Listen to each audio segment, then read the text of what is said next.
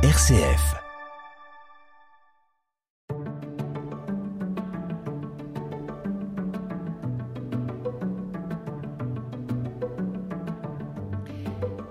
Au quotidien, nous sommes nombreux à ressentir, voire même à subir une impression d'accélération du temps.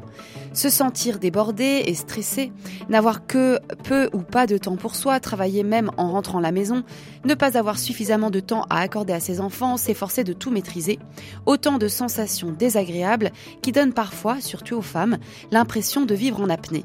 Pourquoi les femmes sont-elles particulièrement touchées par cette accélération du temps? Ne serait-il pas temps de respirer pour reprendre les rênes et le rythme de notre vie en main, accorder plus d'énergie à nos priorités et par là même améliorer notre qualité de vie? A-t-on besoin de vivre à 100 à l'heure pour vivre à 100% À quel domaine de notre vie s'applique l'art de vivre la lenteur? C'est pour parler de cette question du ralentissement et du rôle des femmes dans ce défi que je vous reçois Axel Triard. Merci d'être avec nous sur RCF. Voyage intérieur, Anne-Laure Drouard-Chanel. Axel Triard, bonjour. Bonjour. Vous êtes pigiste journaliste, vous êtes fondatrice de la structure de coaching Elle de Maman, auteur euh, du livre Au secours, je me noie, comprendre et éviter le burn-out maternel aux éditions Le Rocher, et vous êtes également présidente de l'association Le défi des femmes aujourd'hui, dont on va parler au cours de notre émission. Alors, qui sont les femmes du 21e siècle et à quels défis sont-elles confrontées aujourd'hui? Les femmes du 21e siècle ont, me semble-t-il, la vie dure. Elles sont, comme vous le disiez, stressées, débordées. Une dernière enquête vient de montrer qu'elles ont envie de ralentir, mais en fait, elles n'y arrivent pas. Elles ne savent pas par quel bout prendre les choses. Je prends un exemple tout simple. Une cardiologue va intervenir à notre colloque dont nous parlerons tout à l'heure, et elle disait que maintenant les accidents cardiovasculaires touchent de plus en plus les femmes dans son cabinet, elle essaye d'alerter les femmes sur cette question.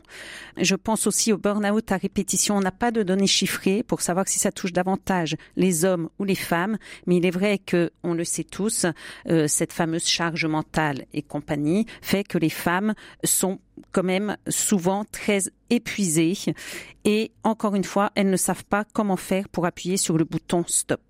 Qu'est-ce qui fait que les femmes sont particulièrement touchées euh, par ce sentiment d'accélération du temps ou par cet épuisement dont vous parlez? Bah Parce que je crois qu'elles ont beaucoup apporté. J'ai moi-même été enceinte et je pense que réellement, il y a quelque chose, moi, que je ne m'explique pas, mais que je constate, les femmes portent beaucoup.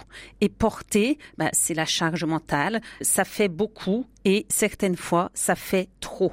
Elles sont aussi touchées par euh, l'accélération parce qu'il y a ces nouveaux modes de vie contemporains, ces nouvelles technologies qui font qu'il devient très difficile de résister et j'ai envie de dire de renoncer à certaines choses.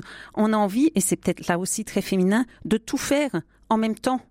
Et ça ne fonctionne pas et beaucoup s'écroulent en chemin. Et ça, pour nous, au défi, ça n'est pas possible de laisser les femmes dans cet état. Et d'ailleurs, nous avions proposé un premier colloque en 2017 sur l'équilibre vie pro, vie perso. Alors, vous nous parlez euh, du défi des femmes aujourd'hui, donc cette association dont vous êtes présidente. C'est une association qui a été euh, créée par des femmes, pour les femmes. Quelle est d'abord peut-être la genèse de cette association et l'ambition du défi des femmes aujourd'hui? La genèse, c'est ce colloque dont je viens de parler. 2017, une autre association décide de monter un colloque sur femmes et foyer, le bon choix au bon moment. Euh, ce colloque est un succès. 600 personnes, 600 femmes, puisque c'est 99% de femmes qui sont là. 200 sont refusées. Nous n'avons pas assez de place. Et sorti de cette euh, aventure, euh, certaines femmes veulent poursuivre et se disent on peut pas en rester là et montent cette nouvelle association ou plutôt créent donc cette association qui s'appelle Le défi des femmes aujourd'hui.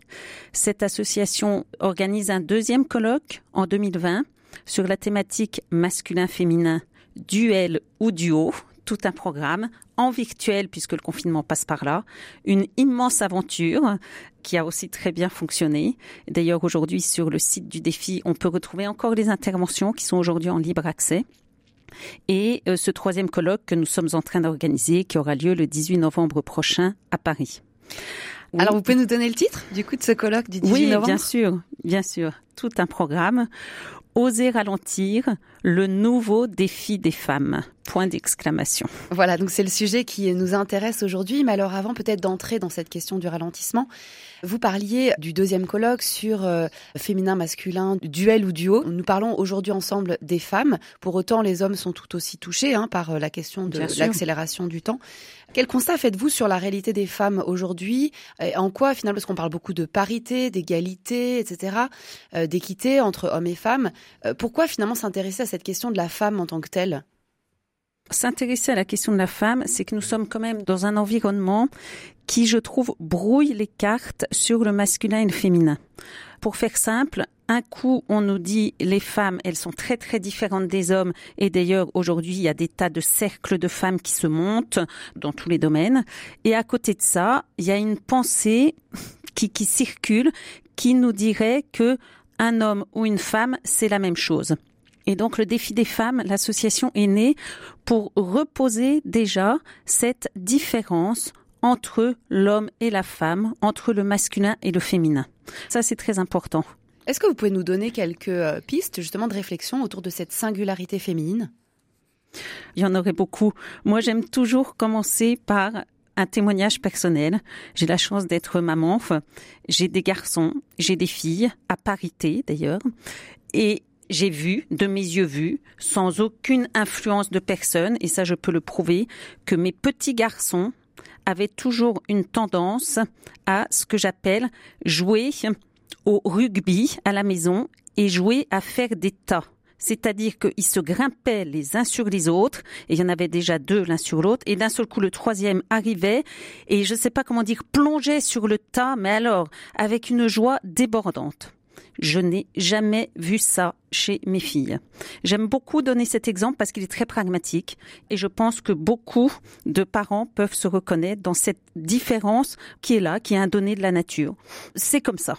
Je peux aussi donner un exemple un petit peu plus sérieux sur tout ce qui concerne la, physiologie féminine. Hein. C'est un secret pour personne, même si aujourd'hui beaucoup de femmes sont sous pilule, que la femme a des règles la femme enfante, la femme vit la grossesse, la femme allaite, si elle le souhaite, bien sûr. Et tout ça, ça n'est pas non plus une construction culturelle, c'est du fait. Récemment, il y a un, un professeur de médecine qui a aussi montré qu'il y avait en fait des fondements biologiques issus des neurosciences à ces différences. Et en fait, lui, il parle d'inclination ou d'aptitude. Ça veut dire que ça nous ne détermine pas, mais c'est quand même des données de la nature, notamment dans la réaction au stress, il y a des différences, ou bien dans l'adolescence. Les femmes, les jeunes filles, les jeunes femmes ne vont pas la vivre de la même manière que les garçons. Et je pourrais vous citer des tas et des tas d'autres exemples.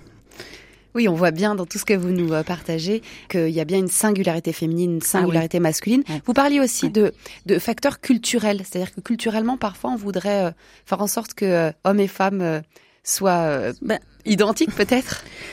peut-être, et j'ai jamais bien compris pourquoi, je vous avoue. Je crois peut-être que j'ai une histoire qui fait que aujourd'hui je suis particulièrement heureuse d'être une femme, même si c'est pas toujours facile. Et c'est peut-être pour ça que j'ai envie tout simplement de partager cette joie d'être femme et, moi et les six femmes qui sont avec moi dans dans ce paquebot du défi qui vogue vers ce troisième colloque. Nous souhaitons euh, permettre aux femmes de révéler leur richesse propre et de prendre leur juste place dans ce monde du XXIe siècle qui est très marqué, nous trouvons, par un féminisme assez dur mm. et assez agressif et qui voudrait parfois, c'est l'impression que ce féminisme donne, se priver des hommes. Et nous, on a toujours cette euh, ce désir d'être en lien avec les hommes. Et une jeune femme un jour m'a dit, bon, raconte-moi, parle-moi de ton défi. Alors je discutais, je donnais des arguments. Et d'un seul coup, je lui dis oui. Et puis nous avons une particularité, c'est que nous voulons rester en lien avec les hommes. Et là, elle m'a regardé, elle m'a dit, là, je t'arrête, je ne te suis plus. Voilà, c'est le monde dans lequel nous sommes. Et face à ça, ben, il y a cette autre voie qui est la voie du défi des femmes. Est-ce que les hommes sont invités au colloque du défi des ah, femmes Bien sûr. Ah, bien sûr. Ah, j'aime dire que, voilà, au défi, nous aimons les hommes, mais nous le disons avec beaucoup de prudence, parce que nous savons bien combien il y a des blessures, mais c'est difficile d'utiliser les bons mots tellement il peut y avoir des souffrances intimes énormes. Mais pour autant, je pense que couper les hommes des femmes n'est pas porteur d'avenir. Mm. Mais je, sais, je dis cet amour des hommes en même temps avec beaucoup de retenue, mais de force, parce que, comme je viens de vous dire, euh, voilà, réconcilier le masculin et le féminin, l'homme et la femme était l'enjeu de notre deuxième colloque, et c'est encore quelque chose qui nous habite euh, profondément. Alors nous allons écouter un titre de Silou euh, qui s'intitule Elle court et nous parlerons après cette pause musicale de la question du ralentissement. Elle est seule dans les rues, au milieu de ces inconnus. Elle a cru sentir le parfum de celle qu'elle ne reverra plus, malgré les larmes de la pluie. Elle s'est mise en tenue de sport pour aller fondre dans la nuit noyer sa peine dans l'effort. Elle court, elle court, la route vient à son secours. Ici, elle ne se sent plus seule, elle est plus forte, elle s'envole. Elle court, elle court, c'est là qu'elle se bâtit sa tour, ses remparts pour se protéger, pleurer sa mère, se relever la journée, elle est fière.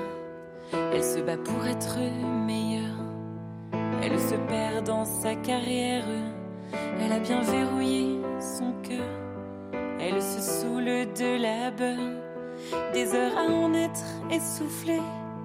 Épuisée, elle puise dans le battement de ses. RCF, voyage intérieur. Elle court, oui, les femmes courent et le thème de votre colloque euh, du défi des femmes aujourd'hui, euh, qui se tiendra le 18 novembre prochain à la Cité internationale universitaire de Paris, est Oser ralentir le nouveau défi des femmes.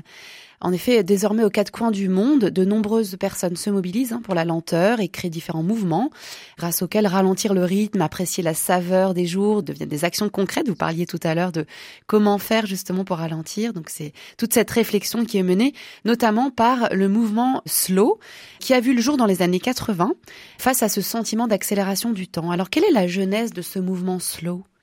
Ce mouvement slow, je ne le connais pas plus que ça, je dois vous avouer, mais j'ai été très touchée par la lecture du livre de Karl Honoré, Éloge de la lenteur. Karl Honoré est finalement devenu un petit peu le pape du mouvement slow. En, en lisant ce livre, j'ai été très touchée, je l'ai partagé avec les autres femmes de l'équipe et on s'est dit là, il y a un vrai sujet. Euh, Karl Honoré écrit, tandis que le monde carbure à 100 à l'heure, une minorité grandissante a choisi de ne pas tout faire à toute vitesse. En lisant ces lignes, on s'est dit, bah, ça c'est pour nous, ça ce sera le thème de notre prochain colloque. Oui, parce que je disais en introduction, est-ce qu'on a besoin de vivre à 100 à l'heure pour vivre à 100% Parce qu'on entendait dans la chanson de Silou, quelque part, elle se bat, elle se perd dans sa carrière, elle est dans le labeur. Est-ce que vraiment on a besoin de vivre à 100 à l'heure? Pour euh, être pleinement épanoui en fait, la vitesse, je pense qu'aujourd'hui, c'est le déséquilibre qui est mauvais. La vitesse, elle est nécessaire par certains moments. Nous avons beaucoup réfléchi à ce sujet-là et nous avons pensé aux urgentistes. Les urgentistes, ils doivent être extrêmement rapide à certains moments. Euh, donc il y a des bonnes vitesses, c'est pas un problème. Le problème c'est quand tout devient obligatoirement vitesse. Quand on est pris dans cette obligation de la vitesse et que d'une certaine manière, on nous interdit de nous arrêter et de ralentir. C'est ça qui est difficile.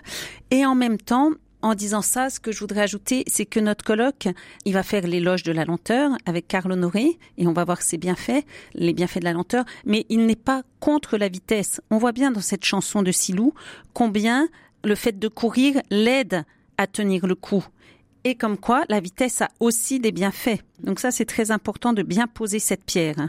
Cela dit, la vitesse abîme. En fait, c'est le trop de vitesse qui abîme notamment la santé des femmes, notamment les relations humaines, et la liste est longue hein, de tous les dommages. Alors, à quoi est-ce que le mouvement slow ou la slow life, comme on l'appelle, alors c'est un anglicisme hein, certes, mais en quoi, en tout cas, le fait de ralentir, à quoi ça nous invite finalement cette vie ralentie?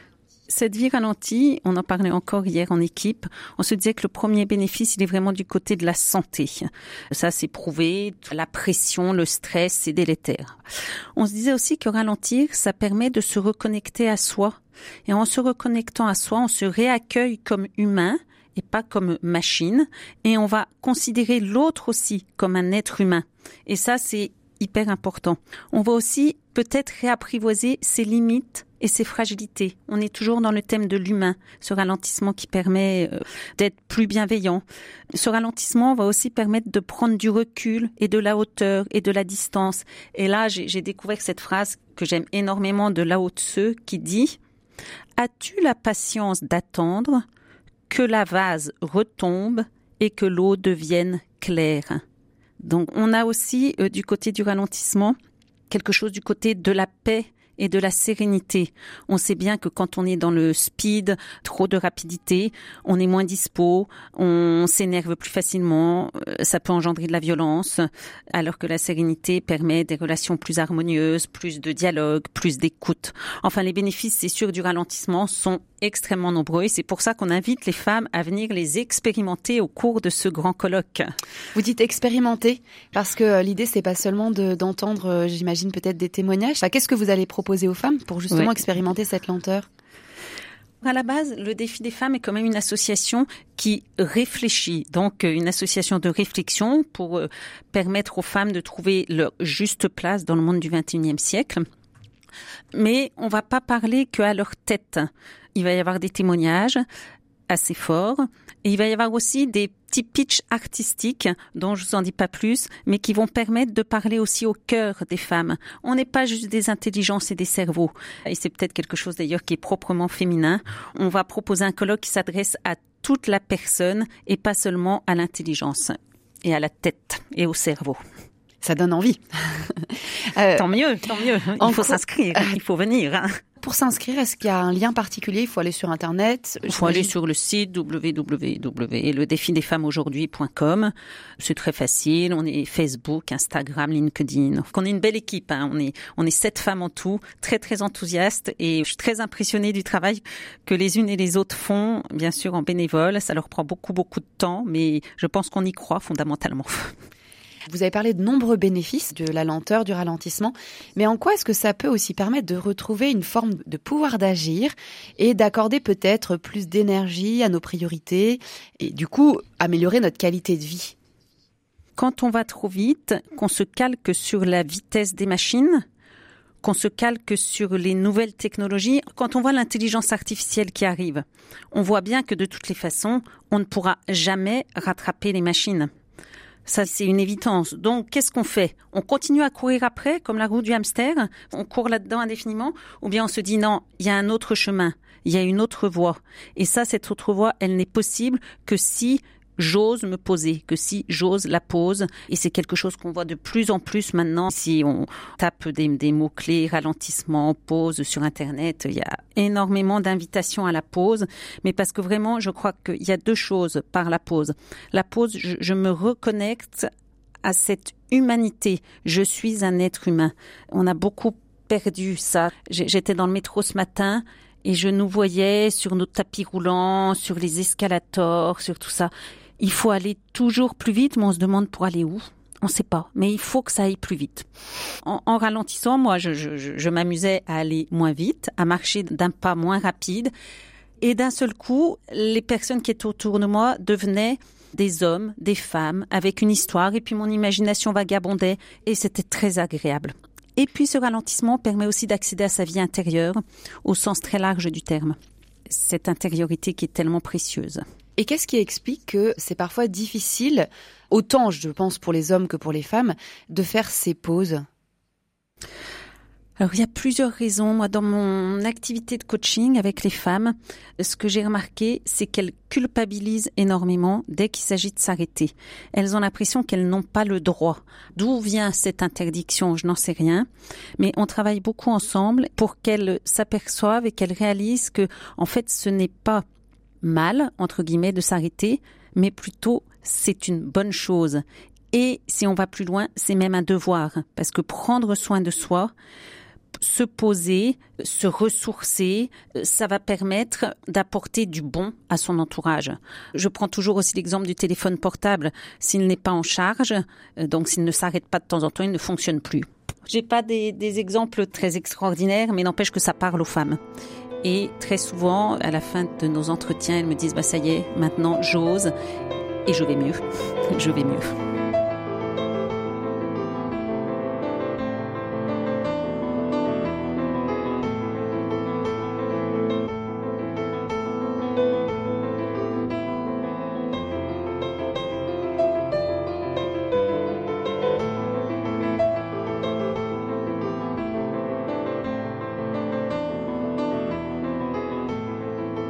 Nous sommes dans Voyage intérieur et nous parlons avec Axel Triard, qui est présidente de l'association Le Défi des femmes aujourd'hui, de la question du ralentissement, euh, puisque le colloque s'adresse donc à des femmes.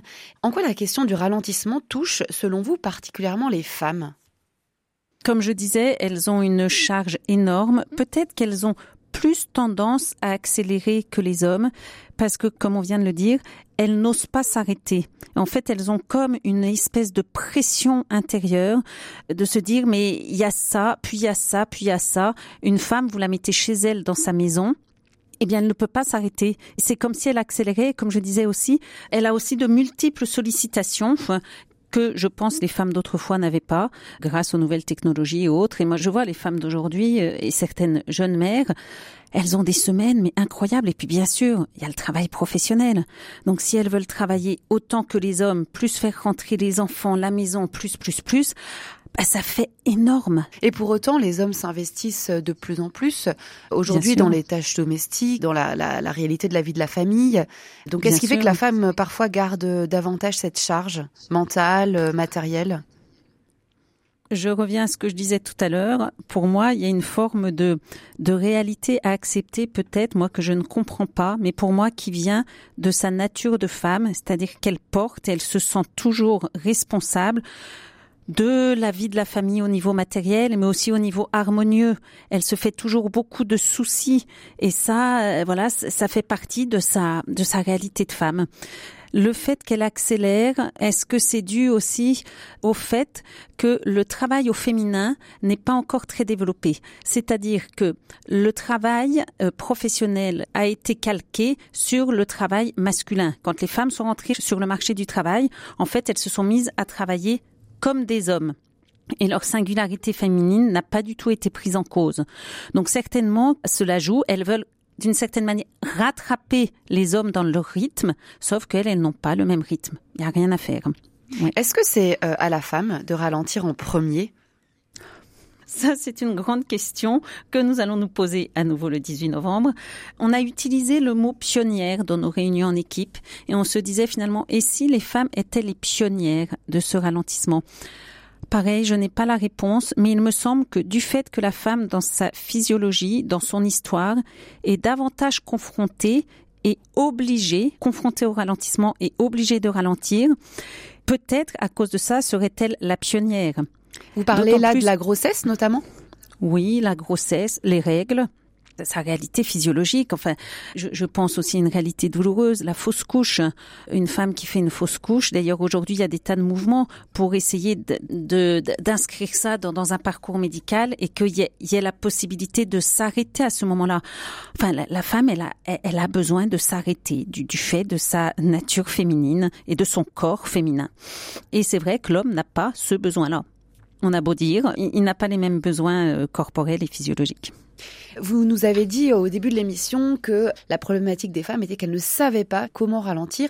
Alors j'aurais deux questions sur ce sujet-là. C'est d'abord à quel domaine de notre vie pourrait s'appliquer cet art de la lenteur? Et ensuite, est-ce que vous pourriez nous donner quelques pistes pour justement ralentir dans ces différents domaines de vie?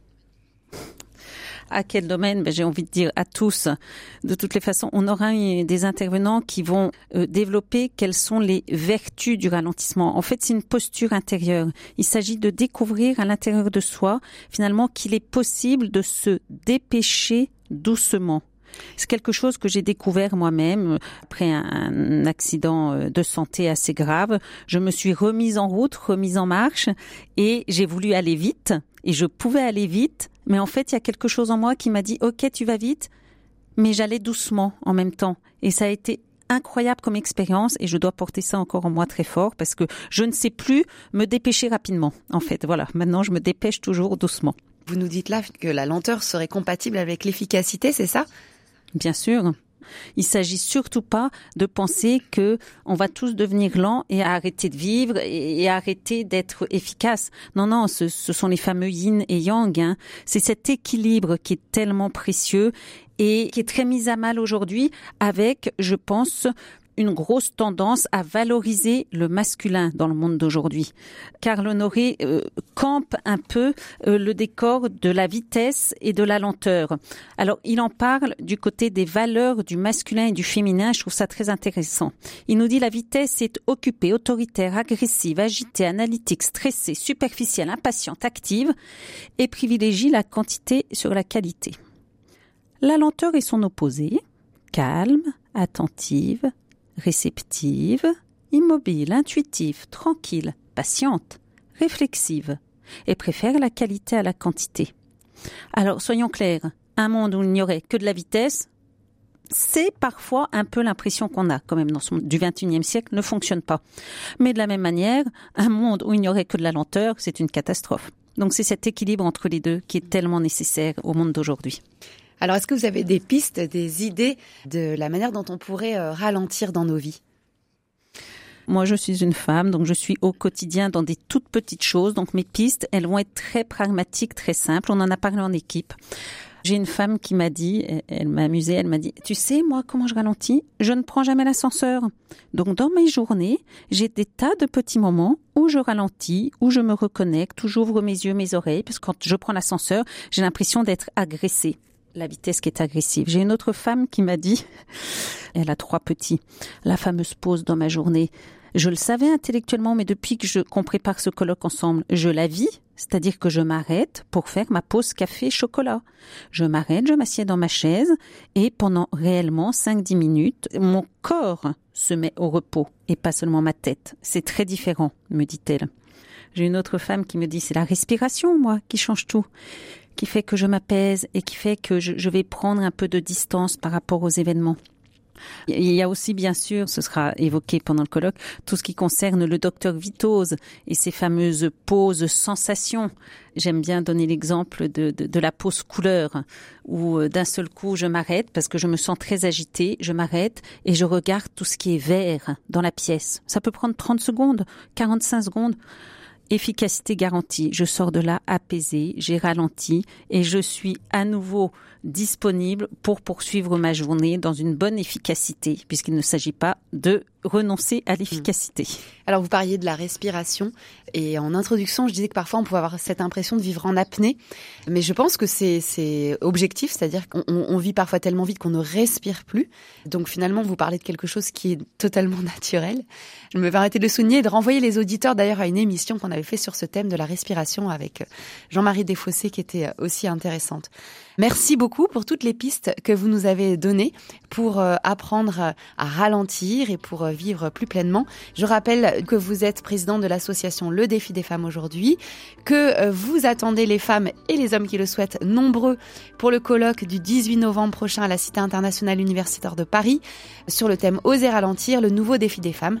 C'est sur une journée complète, donc c'est de 9h30 à 17h30 et on peut bien sûr s'inscrire sur Internet et compagnie. Merci, beaucoup euh, Axel Triard d'avoir été avec nous et merci à Nathan Fort pour euh, la réalisation de cette émission. Merci à vous.